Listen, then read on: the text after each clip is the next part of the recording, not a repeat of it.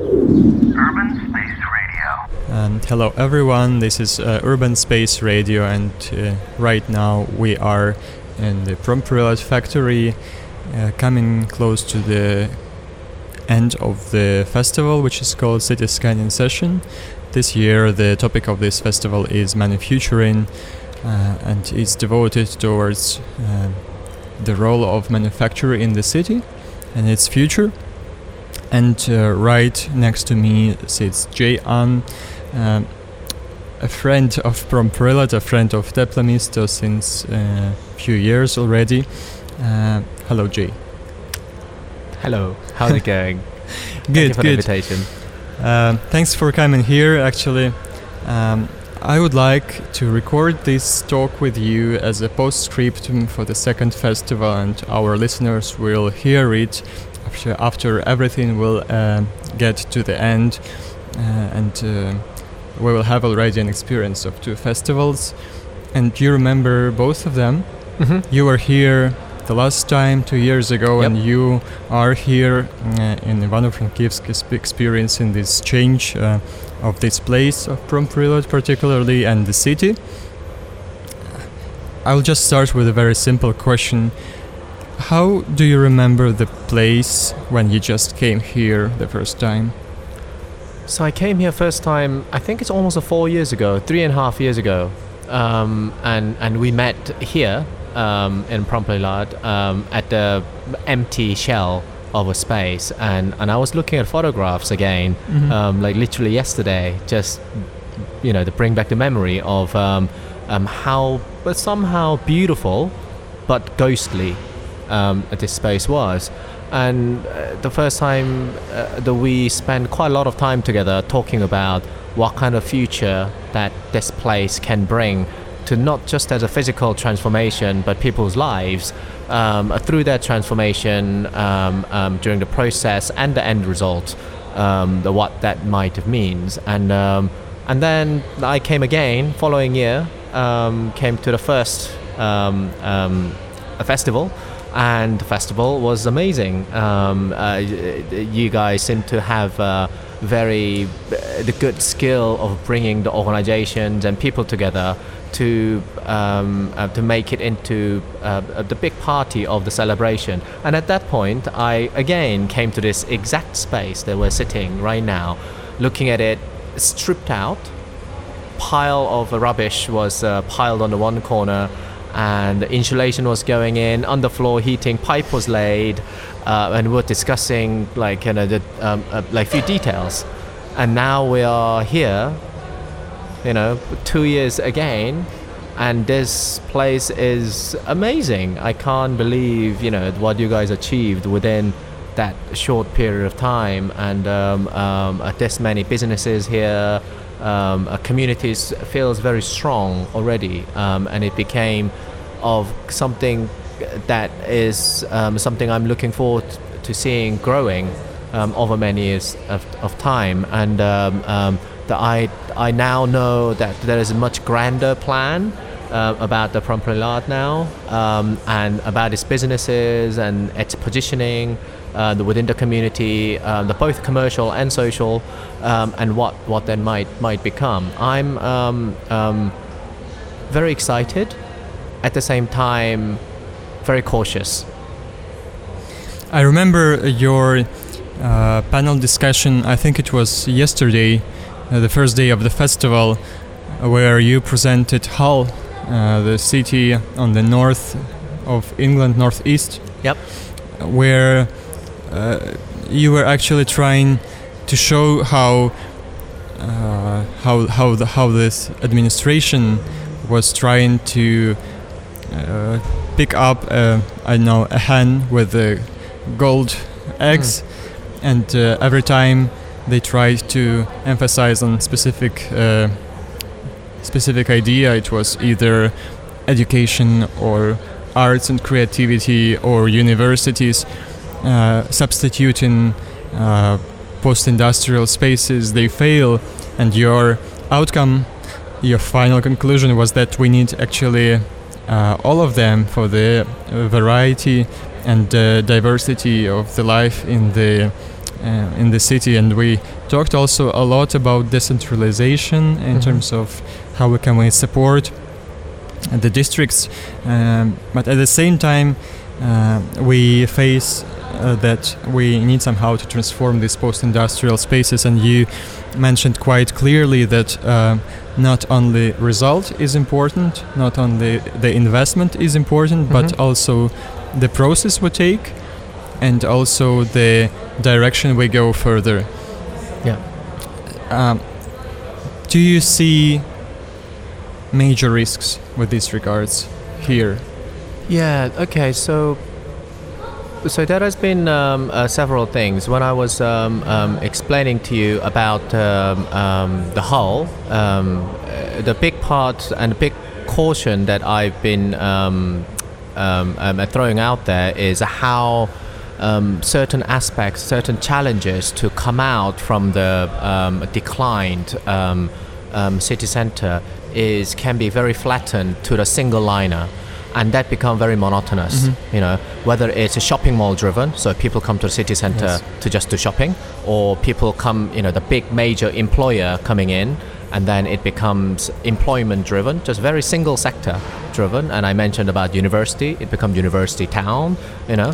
Um, eh, those things are easy to describe and easy to latch onto because it's so easy to describe but what I what I wanted to um, tell to Hull is um, we're all different, and our lives are complex. It's not complicated, but it's quite complex because we do different things, and it's not about competition with each other, but bringing more holistic support of life. The city have to become supporting every facet of our lives rather than just live or just work Just or just to play, Mm. or just shopping, or just eating. You know, um, so here in in Ivano-Frankivsk, i i I I think the um, again, just like elsewhere, the main um, uh, the risk is becoming the single liner, the political single liner, commercial single liner, social single liner that lives other people around, uh, uh, just leaves other people behind.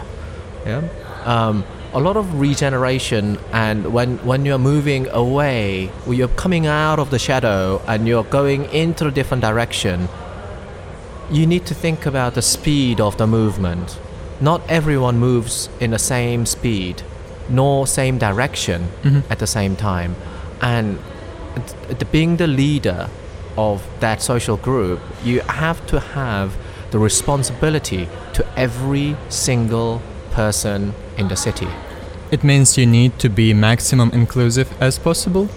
Um, it's I, I, I don't think it's, it's a very simply you can put it like that. It's um, uh, th- there will be resistance of moving forward, you know, even moving sideways. I mean, human nature is we don't like changes. Yes. And but that doesn't mean you should abandon them. You know, you can't say what you're doing is redundant.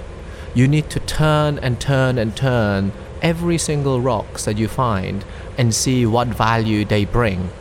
And and this is what I was talking about yesterday that we don't have a single currency in order to exchanging our skills Mhm. yet. The society always um, uh, the build on quite a specific skills is valued over others at some point of the time. Yeah.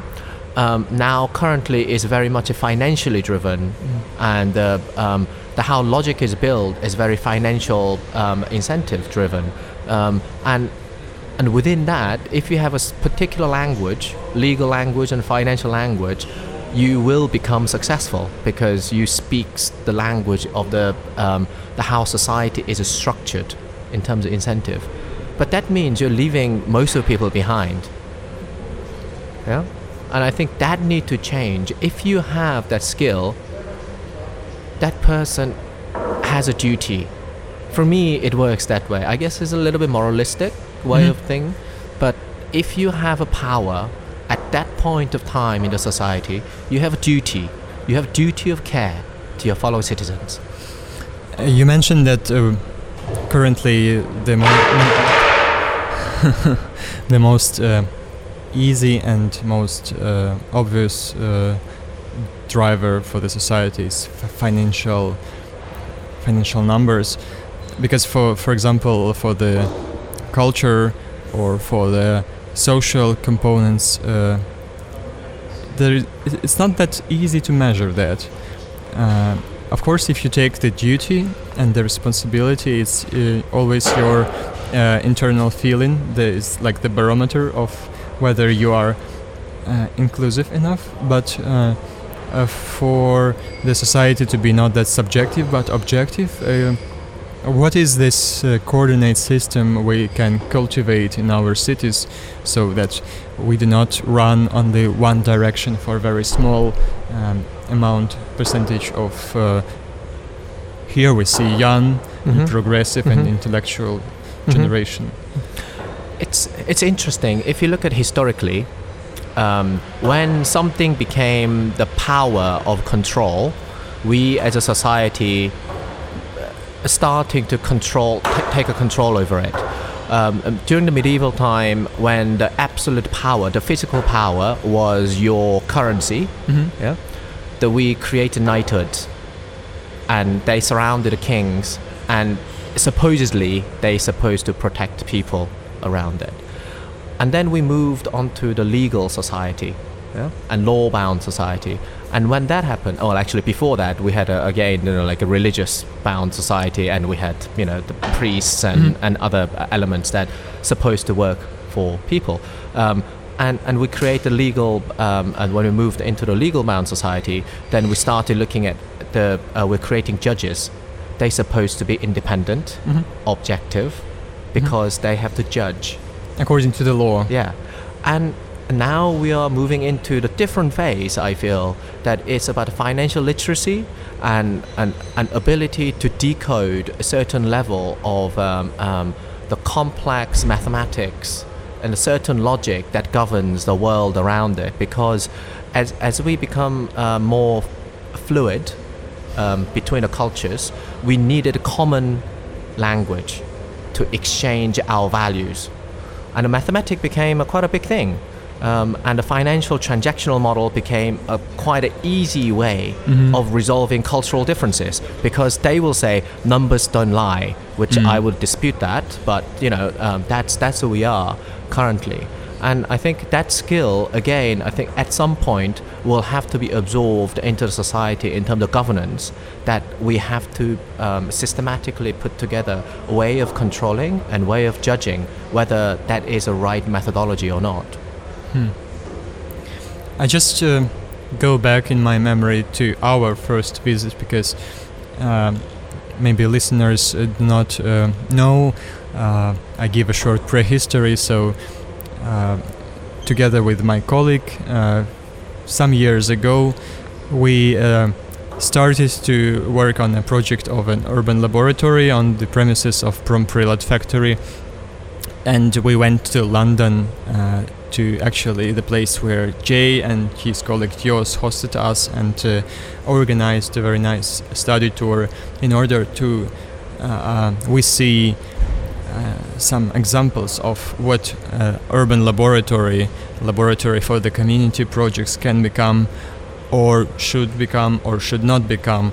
And um, I quite clearly remember uh, how you together with uh, brought us to a hill from which we, we saw London, Mm-hmm. different different districts of London, and uh, you just show how literally during five ten years, um, because of the price of the uh, land, price of the rent for the flats and for the commercial spaces, uh, moved all your makers like 50 or even 100 kilometers away from, from London. Yeah. Um, and this is something uh, I was always uh, carrying in my mind, working here and working in other places. Uh, this is something uh, we unintentionally can create, and I was trying to apply that for Ivano-Frankivsk, and still trying to apply for this object of Promprylad. Uh, how to avoid this because this year we talk about manufacturing in the city and we were talking that uh, new industrialization foresees zero emission industry in the city, Mm-hmm. ne- small new startups, small new maker spaces where people can produce again in the city. How can we first prevent makers going away from the city, Yeah. excluding them, and how can we cultivate that? Mm. It's um, it's it's a very difficult question because, as I mentioned, um, um, developments are governed by financial rules, and that financial rule currently is very warped. The where the um, um, the capital is coming from and how it's incentivized, how the investment is currently built on the past decades and decades of the practice, it skews everything the like land that you actually occupy, the amount of capital that you put in, the people who's invested in or the, who authorize the, um, the investment, they're locked in to the return that they have to generate. And the financial sheets become very, very clear that how much rent that you have to gain from that land or that development so you don't go bust because you make promise to these um, the investors that this is amount of a return that you will get. And this is not just about the individuals we're talking about. This is institutionalized investments like our pension funds our governments and you know the, all the things that we are partaking is a part of this system. I think something is missing in that equation is we need to start seeing these um, like makers and a supporting mechanism of the city as a, a part of that investment. They may not bring, they may not yield. This is again financial words. Yield the same capital return, but they have an enormous return that it generates, supporting other capital yielding businesses and the lives. Yeah? If we started forgetting about this and drive everything out other than that will give you the capital yield, at some point they will start to realize the bringing in the, um, the skill they need for a city will become far more costly, not just simply the financially, but in terms of human time and value, they, they will regret at some point. That's, that's how I see it. So the, when you are thinking about, let's say, space like this, there might be some businesses will naturally yield more profit. Yeah? Then you should be able to say, okay, then you should contribute more to this space because the reason why you're here is because we have a diverse community here and what this this space represent to the city. Yeah. So more you earn because you are incentivized by your um, um, by your sector that you participate in, then they should see that that incentive should be shared to other people because you are associated and you're making your city, your livelihood better. Yeah. So as I mentioned yesterday, in in UK, um, uh, like economists, um, um, social entrepreneurs, impact funds, been and, and central government been investing quite a lot of time and capital trying to make the balance of um, what different types of investment that you can make. So that is something called Green Book um, that um, a treasury um, um, um, actually publish and they uh, update each year that actually have like coefficiency of like return of investment on this social value.